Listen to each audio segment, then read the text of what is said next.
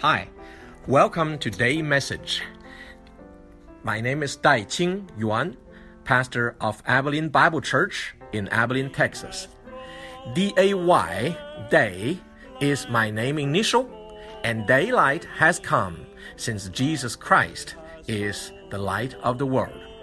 We are here to share with you the truth of the Bible, history, and theology so that you might have eternal life as well as a wise life here and now. God bless. Praise for them springing fresh from the word. I want you to see a um, see a video. Uh, it's uh, my interview. Go ahead. Just give uh, Caroline a hand of applause. That's to her, not to me. Okay. Yeah. Uh, anyway, today we are uh, studying the issue of uh, iWitness, uh, how to become a effective witness for the gospel. Know, uh, again, people who have been here, you know this is a part of a bigger series called I Christian. Uh, starting from I believe that makes you a Christian, and the rest of things is the biblical guidance of what Christians do. And witnessing for the name of Christ is one of the commanded things that we should do. And uh, usually, when people talk about witnessing, you, you you're going to expect me to start from like Great Commission, you know, those places, familiar passage. I'm going to surprise you a little bit today. I want to start from the last address of Jesus given to his disciples before he, well, went to be crucified. You know, where was that given? It's called the Upper Room Discourse. It's in John, the Gospel of John, chapters 13 to 17. It's a pretty long uh, part of the Bible, long section of the Bible, and uh, I took a whole course. I paid thousands of dollars in seminary just for this. Yeah, and we don't have time to go through that much detail, but I want to emphasize certain themes, major themes in the upper room discourse, and I can find them in this short passage in John 14, 15 to 17. It says, "If you love me, you will keep my commandments." I will ask the Father, and he will give you another helper, that he may be with you forever. That is the Spirit of truth, whom the world cannot receive, because it does not see him or know him. But you know him, because he abides with you and will be in you. Do you see the theme of love here? Right? And if you love me, you will keep my commandments. That means obedience. So, obedience, voluntary obedience, not forced. Okay? Voluntary obedience is a proof of being in the loving relationship. So, if you love me, you will you will not do things that I don't like, right? If you love me. So, that is obey my commandments. And uh, so we have the theme of love and obedience. And also, Jesus said, When I am gone, you are not left alone as orphans. You are actually taken care of by another helper or another counselor, just like me. When he says another, it means some person just like me, just not the same person. Well, that's the Holy Spirit. The Holy Spirit is called the Spirit of truth. In this title, we see two things. Number one, the Holy Spirit is a spirit. That means he is spiritual. He is not material. He is above the world. He is higher than regular beings, right? The world ha- is pretty predictable, um, evil and hurting, but the Holy Spirit is holy and good, and but he is free also. So ho- he's a spirit. He's transcendental. That is something we, we ought to recognize. Uh, salvation is something that is done by work. It's a spiritual work. It's not by ma- material laws. It's something you can calculate and and, and push and, and do. So Holy Spirit is a spirit. And then also the Holy Spirit is a spirit of truth. And while the Holy Spirit may be personal and somewhat unpredictable, uh, however, truth is predictable. Truth is the the the eternally um, unchanging thing.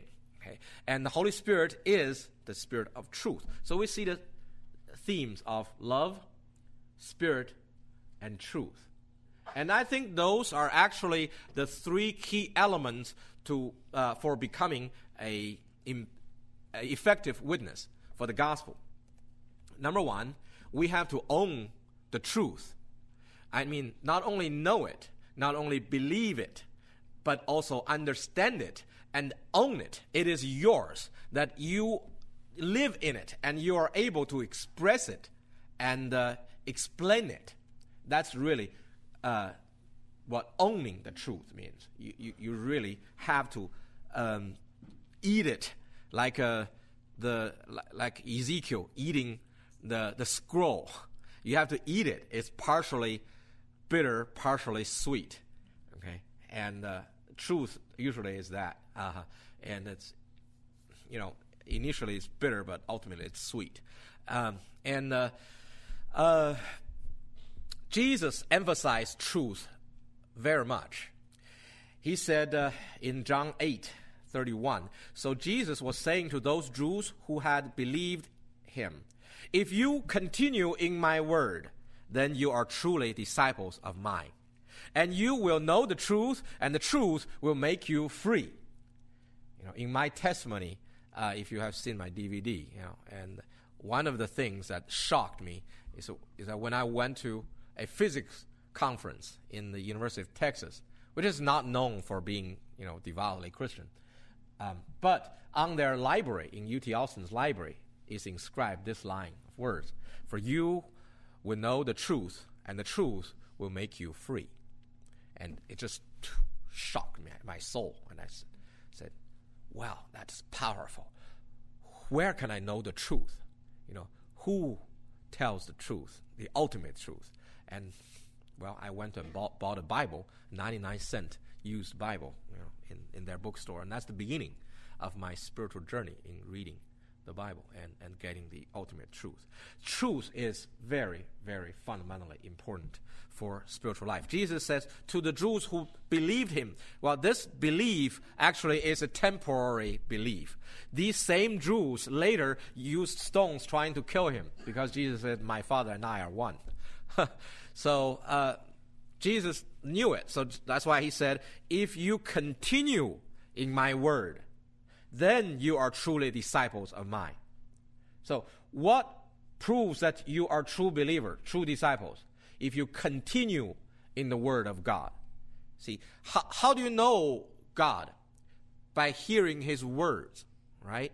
And he gave us his word both in print and in person, right? In print is the Bible, in person is Jesus Christ. And now, for us, the, the printed word re- reflects the personal word also, because we, we read about Jesus from the Bible. But you have to continue in the word. That means abide in it. You, you stay with it for long term, for lifelong term. If you continue it till the end, that proves you are a true disciple. If you are dabbling in it and then out of it, then that has no proof that you are a true believer. And what uh, continuing in the word will benefit us with? Well, you will know the truth. See, the truth. How do you know the truth? What is true? Comparing what with what is false, right? And f- false things are concepts and uh, ideas and statements in your mind and your speech that do not con- uh, correspond with reality. Okay, if I say something that has no reality corresponds that corresponds with it, then what I said is false. Okay? But if what I say really reflects reality, then what I said, the words are true. Right? So, uh, how do, do we know the truth? Well, the, tr- the truth is something that reflects the ultimate reality. Jesus said that he is the truth because he reflects who God is, right? So we know the truth by reading the word of God that is from God. Okay? And then if we read it and we understand it, we'll know the truth. And from this truth, that's our understanding of the reality, then we know the, the ultimate reality in person. That's God. That's how eternal life is God. Okay? The truth make you free. Free from what? free from sin, from free from bondage, free from death, free from alienation, free from uh, all of the bad things, and that means eternal life, right? So, how do you have eternal life? You must know the truth. And what is the truth that make you know God? The Word of God, both printed and the personal. Okay. So Jesus emphasized knowing the truth uh, very much. And if you want to have eternal life, you must know the truth. And Jesus also said uh, to uh, uh, said to him, "Say, I am the way and the truth and the life. No one comes to the Father but through me." Jesus says He is the way. He's the only way to heaven. There's no other way. Okay? Even the Old Testament saints before His coming, they have to go to heaven by the same faith. They believe in the Redeemer, the Messiah, that God will send. They just don't know who He is yet, but they believe in Him. They believe that God's laws are righteous and God's laws are to be practiced and to be believed. And in the laws, we have just read some part of those laws about those feasts, the person of Christ, the ministry of Christ was hidden in there. It was prophesied. So if you can believe in something before that thing is made clear to you. The Old Testament did believe. They had faith.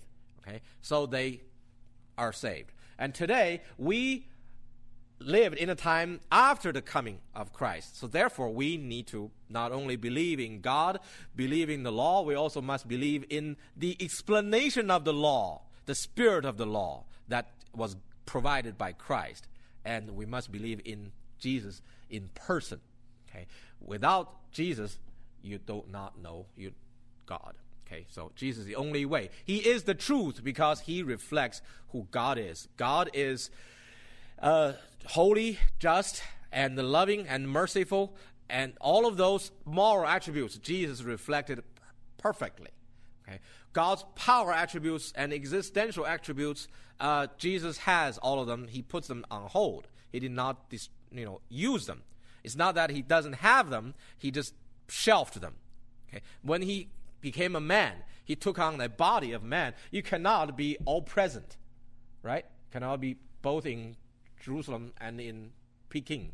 You know, you cannot. So that's why he shelved his um, power attributes of all presence. Okay, he put it to, uh, aside. He's not using it. And however, he, he still owns it. That might, that means that he's still divine. Okay, he's fully God and fully man. And he is the truth. By knowing Jesus, you know God. That's why Jesus said, "If you know me, you know the Father." Right? If you have seen me, you have seen the Father and He is the life. By knowing Him and reading this Word of God, you know the one who spoke the Word, who is God.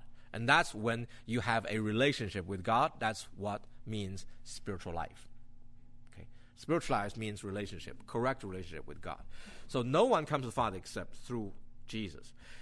Truth is something that we have to own.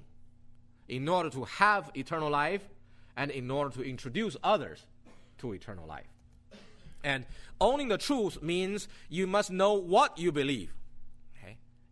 And about what do you need to believe to have life, eternal life? You need to know something about God. That God is the creator. He is the eternal being. That without God there is nothing else. Everything else created were tempor- temporal. They were created in time. Okay? And but God existed beyond time. Okay? And uh, God created created everything and uh, everything was created by God and for God. Okay? And because God has a purpose in creation. And besides knowing this, you have to know the attributes of God. What is God like? What can be used to describe God? The attributes means characteristics okay, uh, adjectives that you use to describe God. That God, I just said, He is holy. That means He is different from the world. And God is just, that He has to punish sin. Well, these things will make you think if He is holy and just, what about sinners? Can we be led into heaven without any uh, changes or disciplines or punishment? No, if He's holy and just, He cannot do that if he allows sinners in heaven without any fundamental changes, what will heaven be like? Be like? It will be hell, right? And you don't want to be there because it'll be the same thing, right? So God has to, because He's holy and just, He has to do something uh, about sin, right? Otherwise, He is not holy and just. Uh, well, what's the right thing to do? The wage of sin is death. Death means separation. So God has to separate the holy God with the sinful souls. Well, well, if that ha- is what it end up with, then where should we all go? Hell, right? But if you go to hell, then can we have a loving relationship with Him? We can't. And uh, does well, then how does God's attributes of love and mercy and grace, how do those reflect? That will not reflect, right? But if he is just love without justice, he will let sinners all into heaven, that we make heaven hell. If he's the, the righteous judge, he will send all sinners to hell, then he was not he's not loving father. You see, there is something when you think about the attributes of God, something that will push you to think there must be something that will reconcile these two sides of God, right? And here is a need of the cross. See, unless there is Jesus who takes our sin on himself and the, the, the punishment, punishment of sin is exercised, then God won't be just, right?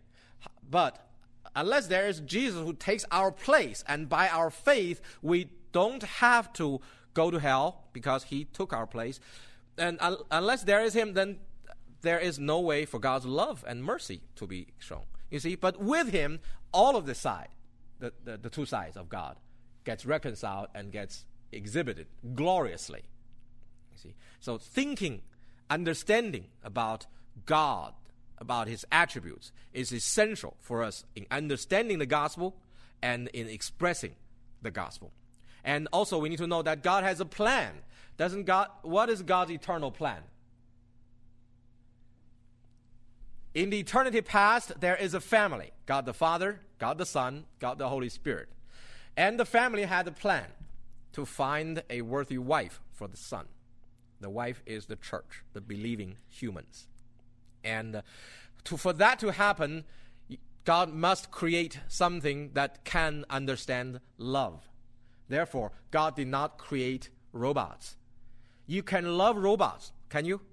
Yeah, you can love it. You can hug it. You can sleep with it. You know, doesn't matter. But it won't love back to you. Right? Uh, so all God wants is a relationship. So that's why He did not make us robots. He made us beings with free wills. Free means we can accept His love or we can reject His love. And when God made that decision, He knew that there is a risk that He may be rejected.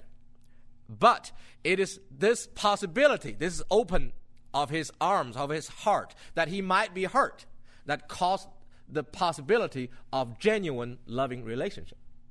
If you never open your heart, if you just clam up, you will never experience love.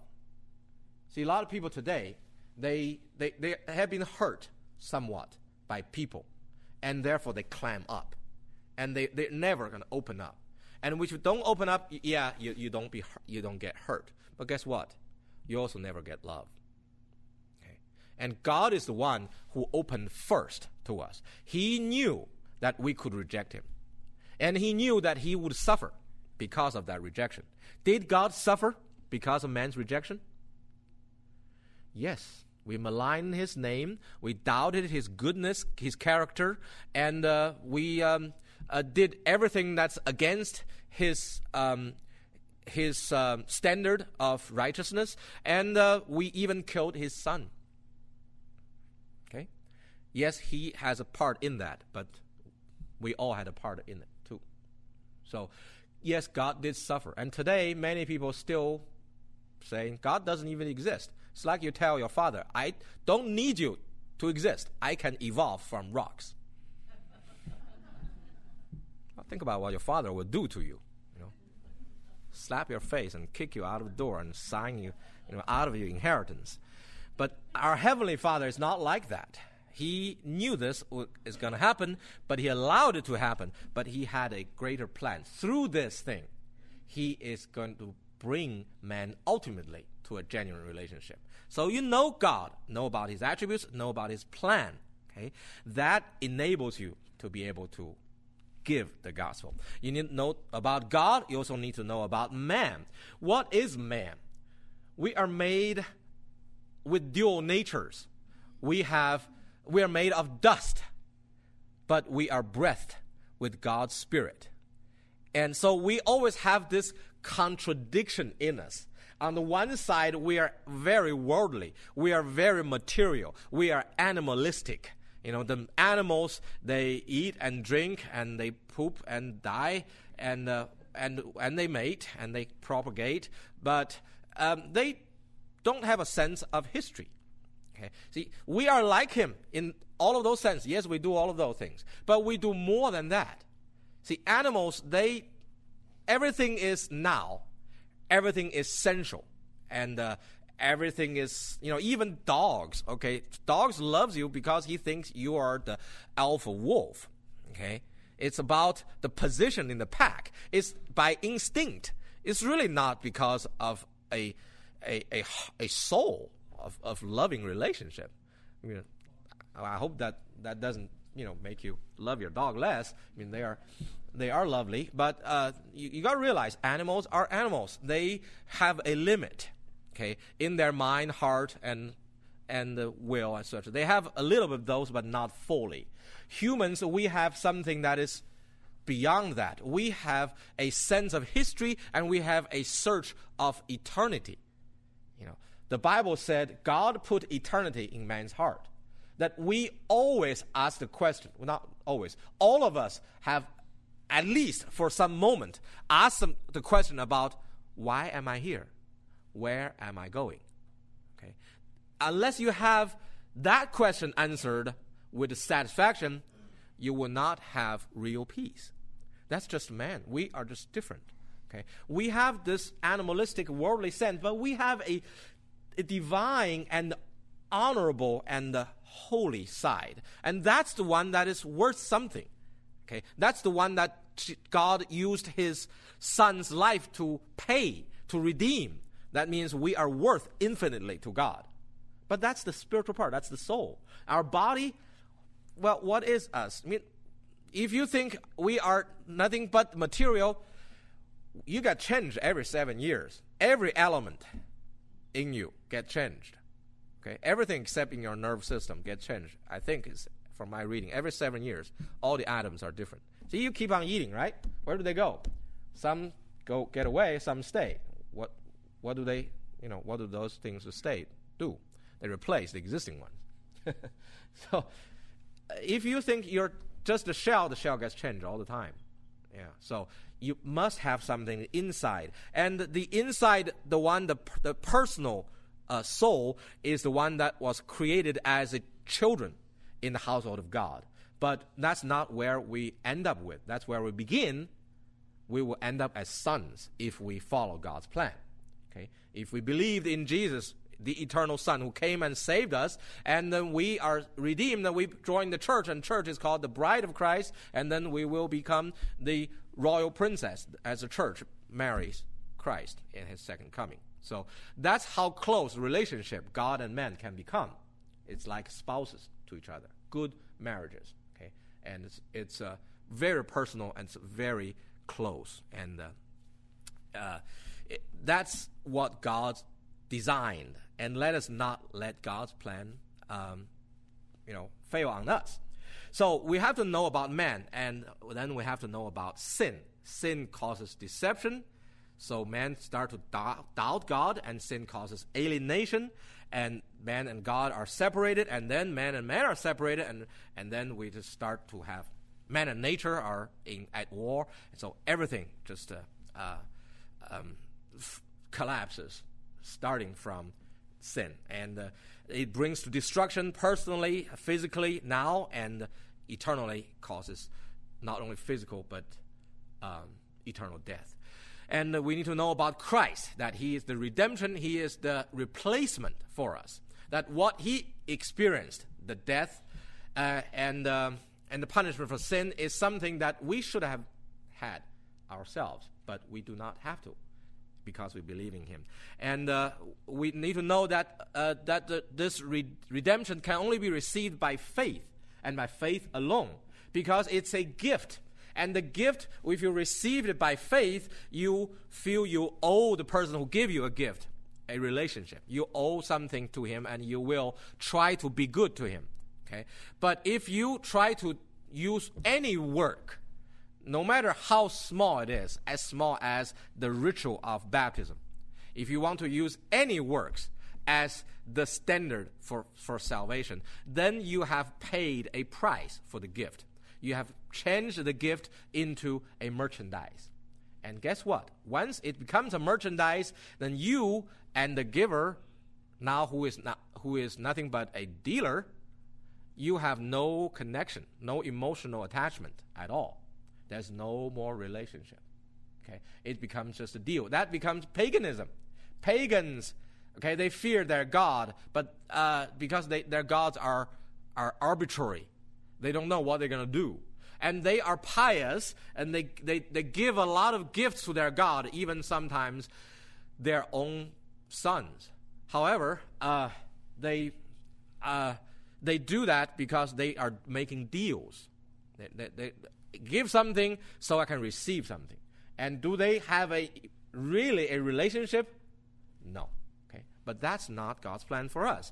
And we need to know about Holy Spirit, that He is the one who does regeneration and sanctification. We'll talk more about this later. We need to know about hope, that uh, to believe now and to be saved now is not the end. There is a second coming, there's a resurrection, and there's an eternal life. We need to know about love, the, the loving God with all our person and loving others as ourselves. Uh, it really means you have an eternal relationship with God and you have a proof of that relationship. And about wisdom, wisdom, uh, that it's an application of all the above to your present life. Okay, that includes obedience and that includes the spiritual life. So these are things that you should know. Know what you believe. And not only know what you believe, you also need to know why you believe. And that makes you be able to explain your faith. And t- these days, the biggest issue are number one, creation versus evolution you have to be able to make the, the explanation, ask the question, you know, where did order come from? Can creation come from nothing? You know that there is a second law of thermodynamics, right? Which means entropy, that's the uh, measure of disorder, only increases with time. Entropy always increases, that means order always decreases, right? or to you, I guess I should say this. Entropy increases and order decreases, right? You have to flip. and uh, uh, if that's so, and we know that's uncontra- uh, incontradictable, it, it's just there's uh, it's been proven. And if that's so, then the present order it doesn't it cannot come by itself because order doesn't increase, right? It has to be from somebody who created it. Well, where does the initial order come from? So unless you, you believe there is a God who is an eternal being who doesn't need creation, and this eternal, eternal God is full of order and full of wisdom, and He created an orderly world. Otherwise, you cannot explain our origin of the world. And uh, you have to think about Christianity versus philosophies. You know, there are many philosophies that people try to use to replace Christianity. Christianity is, in one sense, is not philosophy, in another sense, it is. You know, if you think of philosophy as people trying to use reason and experience to explain everything, then Christianity is not. However, if you open to faith, to presuppositions, uh, then Christianity is. Well, in reality, all philosophy has presuppositions. You know, when you reason, you have a first premise, which is a big set, and you have the second premise, which is a smaller set. And when the smaller set is in the bigger set, then they have the same attributes. And that's how you reach the conclusion. You see? That um, the, the, the first the big set, the pre, first premise is usually a belief. Okay? When I say all Chinese have black hairs, that's a big thing. Okay? How do we know that? well, we, we, we've seen enough Chinese people, we think that's the case. But uh, I am a Chinese person, therefore I have black hair. That's my conclusion. But all of these is my reasoning. But what does that depend on? It depends on the truthfulness of my big premise, the first premise, right? Actually, some Chinese people are not black haired. Some Turkish, you know, Chinese people in what's called Eastern Turkestan or Xinjiang, they, they're, they're different. So, uh, no philosophy can be without uh, presupposition. Okay, so in that sense, Christianity and philosophy have some similarity. And when you deal with philosophies, you always try to find their inconsistencies, because all of them, if they are inconsistent with Christianity, they have inconsistency.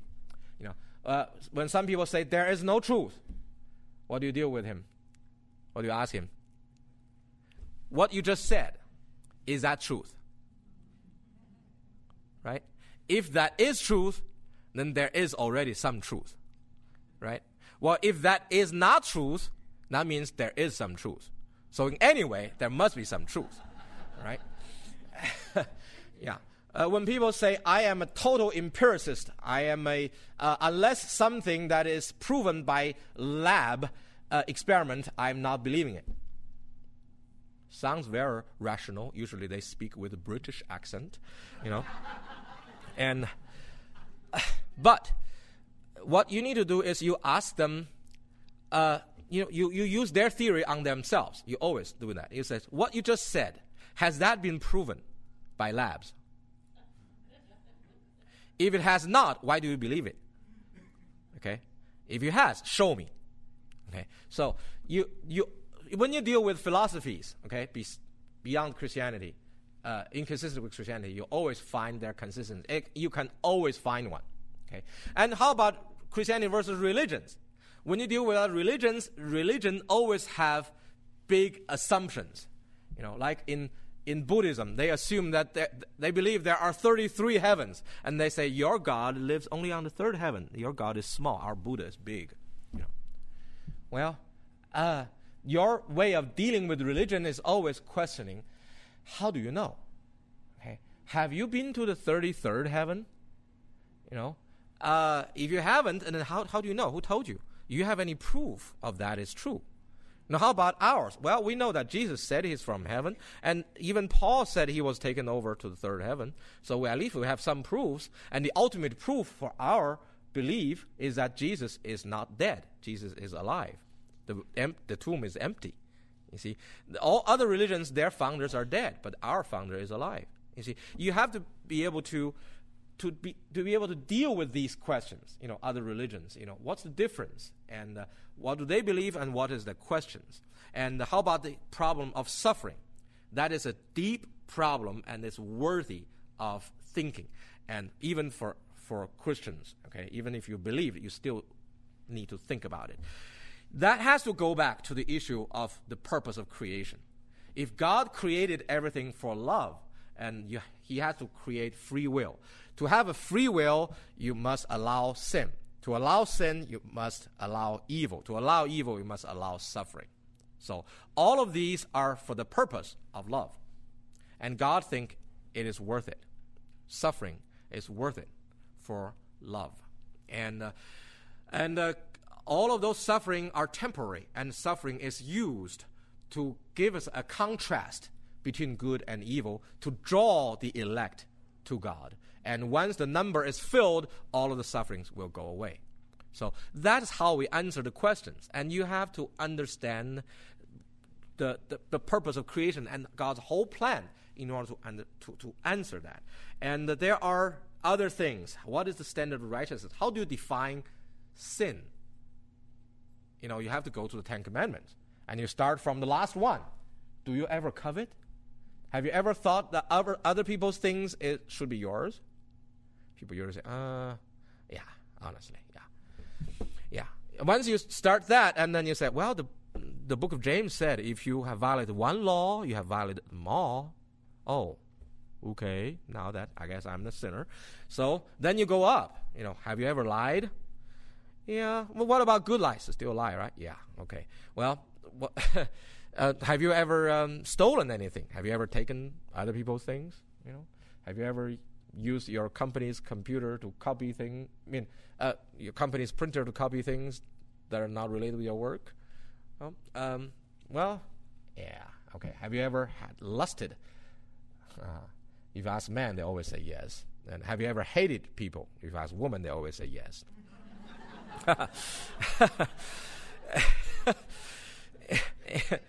and and you go up. You start from small, you go up. You can always convince people, yeah, we are all sinners. By God's standard, we are sinners. And therefore, we cannot be with Him unless we get fundamentally changed and the sin gets punished. And we, we are given a new nature, and new body. And that opens the door. And uh, the, what's the way of salvation? Why faith alone? Well, that's a relationship versus merch, merchandise, right? And uh, what? Why election? Well, the Bible tr- said very clearly we are the, those who believe because we are chosen by God. Well, don't we need to make a decision? Yeah, that's because it's a relationship. It's a two way. God initiates it, but we have to respond by making a decision. You have to say "I do" before you're married. Okay, even though you know the man is supposed to be one who proposed. I don't know about these days, but uh, uh, it used to be the way. Okay, um, I still think it's the right way though, uh, because biblically it is. Uh, it's how Christ did it. And uh, law versus grace. Once you believed, can you just sin? eh, You know, at your at your will? No, actually, the law and grace are not totally contradictory to each other. The law itself is graceful, and there is a new law in grace.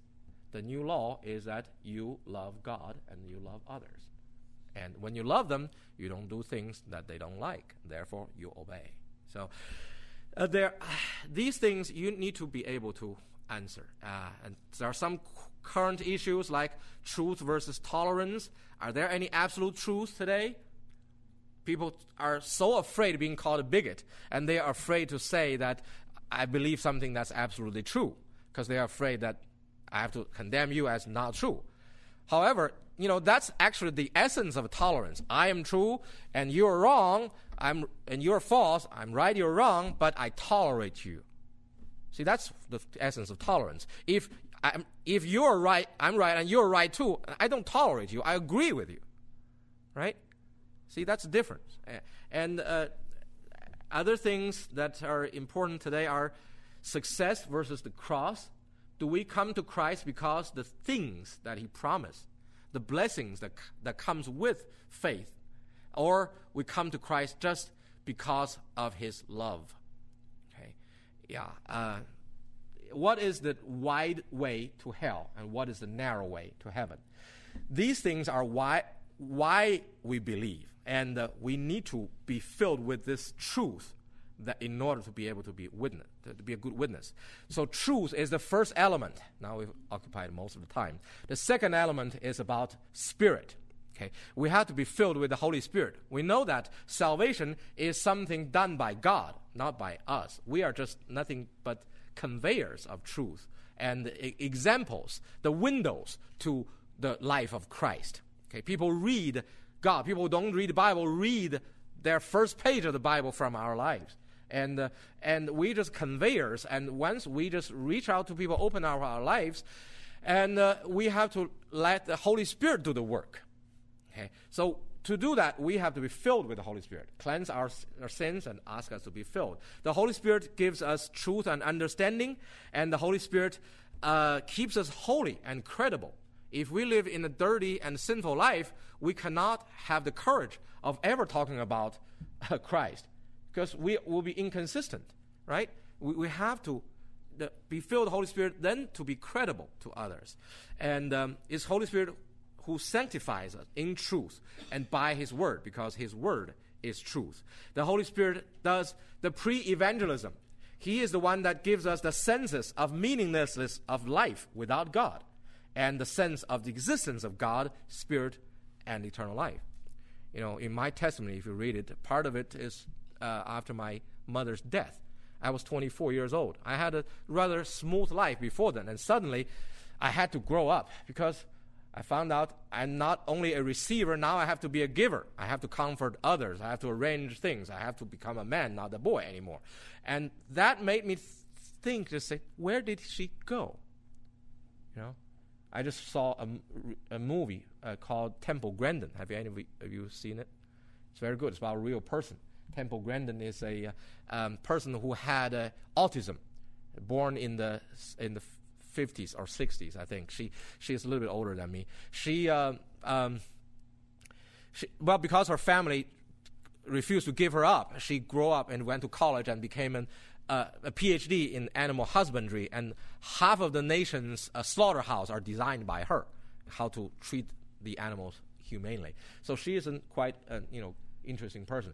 But when she was a young person, she saw a, an animal put to death, and her question is, where did he go? People say, well, he, he just dead. No, you know, a while ago he's alive. It's a, but now it's just a pack of meat. Where did he go? You see, and later he- she asked the same thing about people, and that actually led her to to know God.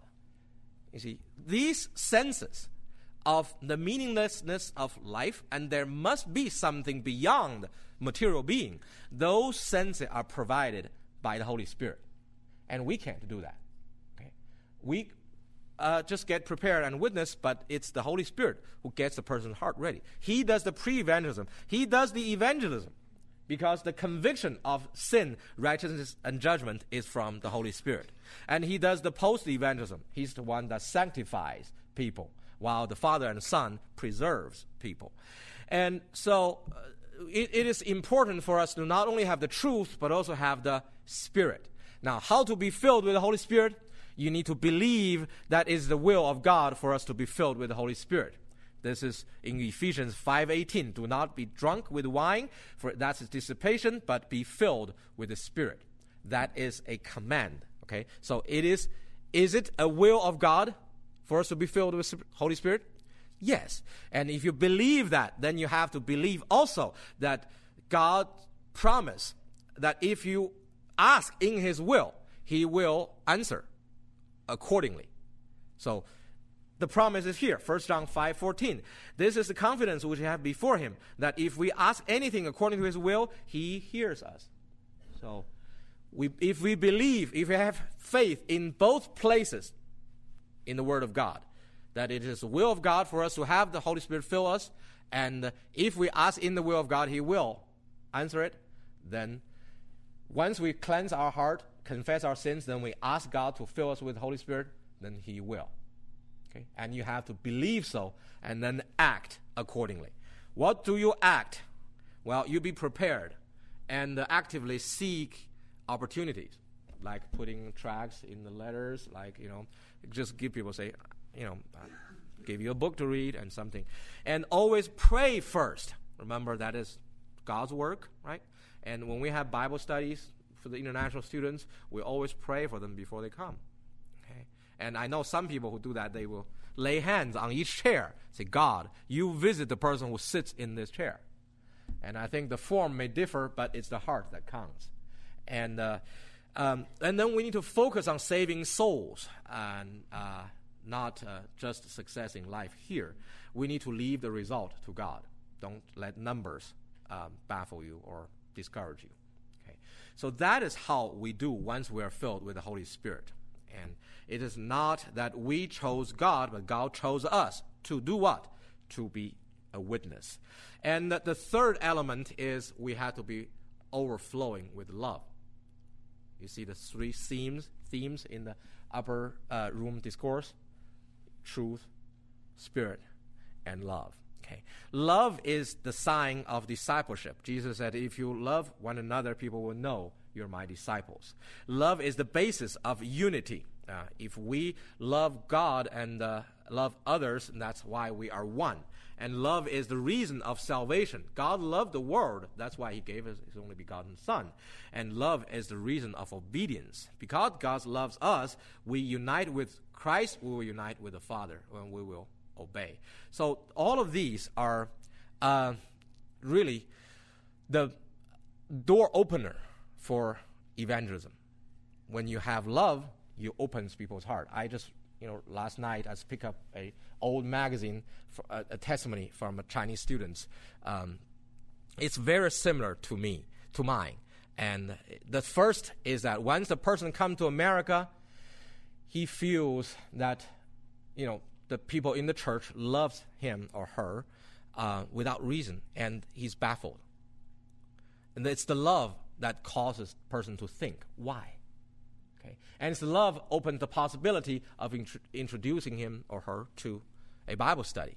And once you go to Bible study, that's time for truth. People will argue. What about suffering? What about fairness? Suddenly, people care about the, the Africans uh, who never heard about the gospel. and so, but those are the opportunities uh, when you seek, and as long as you know those arguments do not end up in fist fight, you know, you you treat them with with great food, so that won't end there. And then that will open door to the issue of truth. Love opens door for the truth. And then you can let the Spirit work in people. And recently I also read from uh, um, Tommy Nelson, uh, my former pastor. He said something, if I, were, if I was the devil and I would do these things, uh, number one, I'll put you in error. That is removing the truth from you. Number two, if I cannot do that, I will make you sin. I'll make you morally corrupt. Therefore, you cannot, you do not dare to testify for the gospel uh, because your life is a mess. It removes your credibility. And uh, if that he cannot do that, he says, "I will make you successful. I will make you focus on the business, on the, on the good life now, and lose your focus on souls. And if I cannot do that, I will divide you. I will make you, you know, uh, bigger for little things and lose unity." And if I cannot do that, I will discourage you and let you feel, oh, my all my work have no result. And then, and if I cannot do that, eh, then I just have to kill you. See, that was, I think that was a divinely inspired saying because the sequence of that really is the contrast of what God wants us to have. The devil wants to remove truth, credibility, the focus on souls, unity, and courage from us. But that's exactly opposite of what God wants us to have. We need to own the truth. We need to be filled with the Holy Spirit, and we need to be overflowing with love. When we do that, we will become effective witnesses for the gospel. Okay, let me pray. Dear God, our Father, we thank you for giving us your word both personally and in print. And today, as we review the major theme of Jesus' last address to his disciples in the upper room discourse, thank you for reminding us that we need to be owners of truth. We need to be filled with Holy Spirit, and we need to be overflowing with love. And only when we do that can we fulfill the mission that you left us here for that is to be effective witnesses for the name of Jesus and for your name and uh, for your kingdom. And it's for Jesus' name we pray. Amen. Thank Thanks for listening. Please visit us at dayministry.com or abilenebible.org for more teachings in audio or visual forms, as well as other study materials. Don't forget to check us at youtube.com slash Abilene Bible Church for our TV series. God bless you.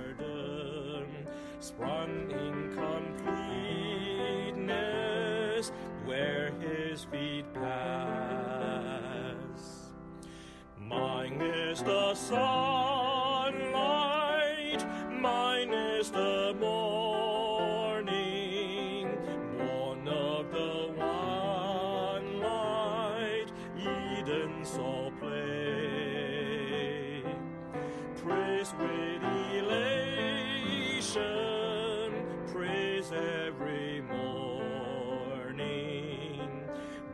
recreation.